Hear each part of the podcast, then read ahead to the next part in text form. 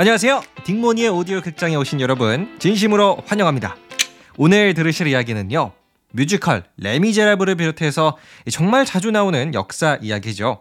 바로 프랑스의 대혁명입니다.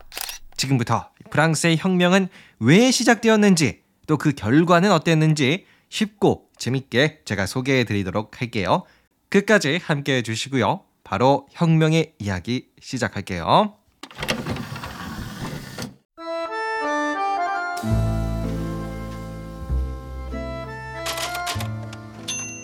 때는 1780년대 당시 프랑스의 시민들은 하루하루 힘겹게 살아가고 있었습니다. 하지만 프랑스의 왕 루이 16세는 이렇게 말했죠. 뭐라고? 우리 왕실의 돈이 바닥났어? 헤헤, 괜찮아. 세금을 올리지 뭐. 이처럼 프랑스 왕실의 상황은 처참했어요.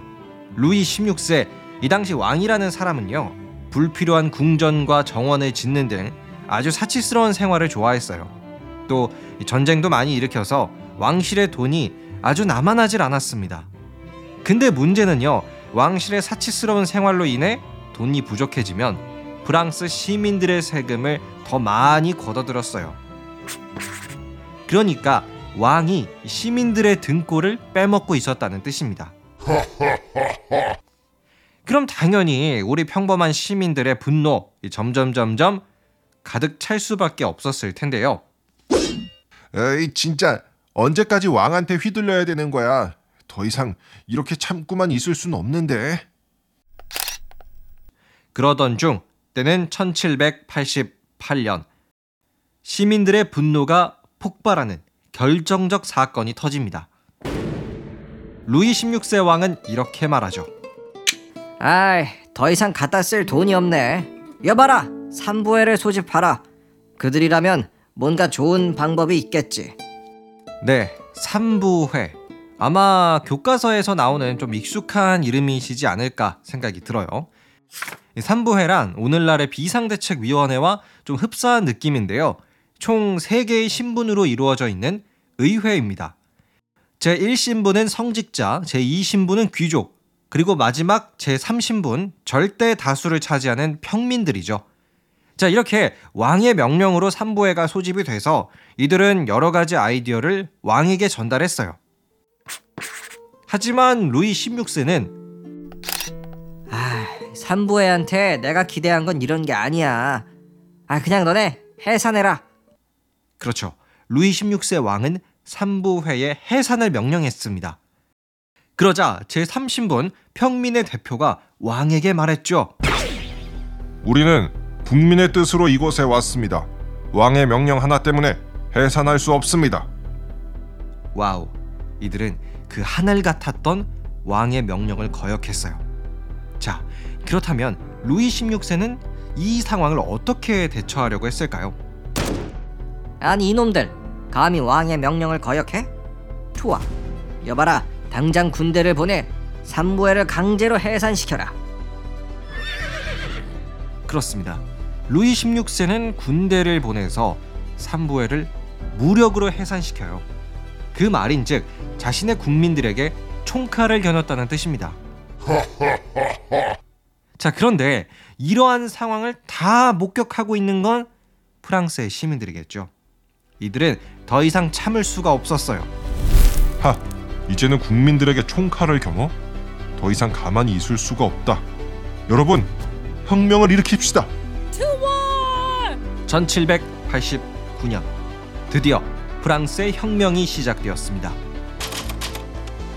분노한 시민들은 당시 절대 왕정의 상징 바스티우 감옥으로 돌격했어요. 이때가 1789년 7월 14일 본격적인 프랑스 혁명이 시작되는 날입니다. 그리고 비슷한 시각 3부에는 다음과 같이 발표했죠. 이제 프랑스의 국민은 모두 법 앞에 평등합니다. 성직자, 귀족, 평민 너나 할거 없이 모두 동등한 의무와 권리를 지닐 것입니다. 또한 프랑스의 진정한 주인은 저 무능력한 왕 루이 16세가 아니라 우리 프랑스의 국민들입니다. 네, 정말 오랫동안 존재했던 신분 제도가 드디어 프랑스에서 사라지고요. 더 이상 왕은 이 프랑스의 주인이 아니었습니다. 국민들이 나라의 주인인 세상이 열렸죠. 이 과정에서 루이 16세는 마지막 저항을 했었는데요. 여봐라, 오스트리아한테 연락을 좀 해서 우리 프랑스의 군대를 좀 보내달라고 해. 저 혁명 세력 좀 모조리 죽여달라고. 아, 이분은 끝까지 왕으로서의 채통을 지키진 못했던 것 같아요. 이번에는 외국 군대에게 가서 이 자신의 국민들을 제압해달라고 이 부탁을 했었습니다. 하지만 왕의 작전은 성공하지 못했고요.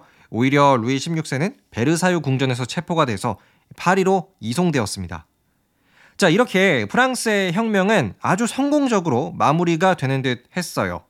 왕은 물러났고요. 신분제는 폐지되었으며 모두가 동등한 인권을 가지게 되었으니까요. 자유, 평등, 파괴, 혁명은 성공했다. 하지만 프랑스의 고통은 계속되었습니다. 나 로베스피에르는 혁명에 반대하는 자를 도저히 용서할 수가 없어. 모조리 죽여라. 네, 로베스피에르라는 사람이 이끄는 혁명 세력이 이 프랑스의 정권을 잡게 되는데요. 이분은 뭐 나름의 비전을 갖고 있었지만 그 방식이 너무나도 과격했어요. 혁명 재판소라는 것을 설치해서 조금이라도 자신의 생각과 다르면 그냥 목을 잘랐습니다. 뭐 그리하여 1793년 루이 16세와 그의 부인 마리 앙뚜아네트도 혁명 재판소의 판결을 받아서 처형당했고요.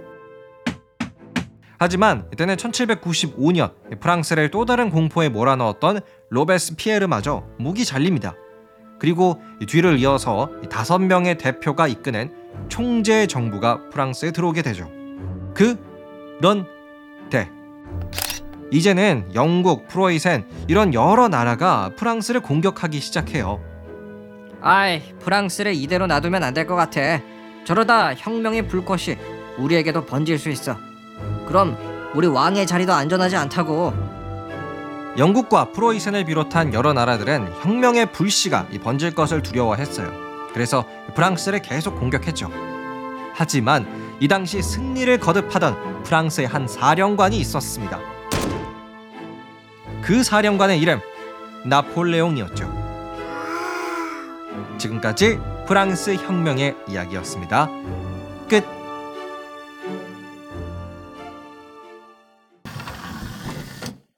네, 오늘은 프랑스 대혁명의 이야기를 제가 소개를 해드렸습니다. 뭐 다시 한번 정리를 해보면요. 가뜩이나 높은 세금 때문에 살기 힘들었던 프랑스의 시민들이 삼부의 강제 해산을 명분을 삼아서 1788년 혁명을 시작했고요. 뭐 그 결과 프랑스에서는 모두가 평등한 인권을 가지게 됩니다. 하지만 뭐 이후에 등장한 혁명 정부가 또 너무 심한 공포 정치를 하는 바람에요. 한 3만 명에서 4만 명 정도가 짧은 시간 동안 참수당하기도 했어요. 뭐 그리고 프랑스를 견제하는 외국 군대가 전쟁을 걸어오기도 했죠. 하지만 이 전쟁에서 영웅처럼 등장하게 되는 사람이 바로 나폴레옹이었습니다. 아, 그리고요. 제가 재미난 역사적 사실을 하나 알게 돼서 여러분에게도 소개를 해드리고 싶어요. 그 정치 용어 중에 좌파, 우파라는 개념이 있죠. 그게요, 1791년 프랑스의 혁명이 일어나고 나서 이 새로운 국회의사당이 만들어졌다고 해요. 근데 그 국회의사당 왼쪽 좌석들에는 이제 진보 세력이 앉았고요. 국회의사당 오른쪽 좌석에는 보수 세력이 앉았습니다. 그래서 이때를 기점으로 진보 세력은 좌파로 부르게 되었고요. 보수 세력은 우파라고 부르게 되었다고 하네요. 정말 신기한 일이죠. 자, 그럼 이제 다음 이야기는요. 나폴레옹의 이야기 들려드리도록 하겠습니다. 오늘도 끝까지 함께 해주셔서 감사드리고요. 저는 더욱 유익한 이야기로 돌아올게요. 제 이야기 재미있으셨다면 구독과 하트도 꼭 눌러주세요. 그럼 안녕!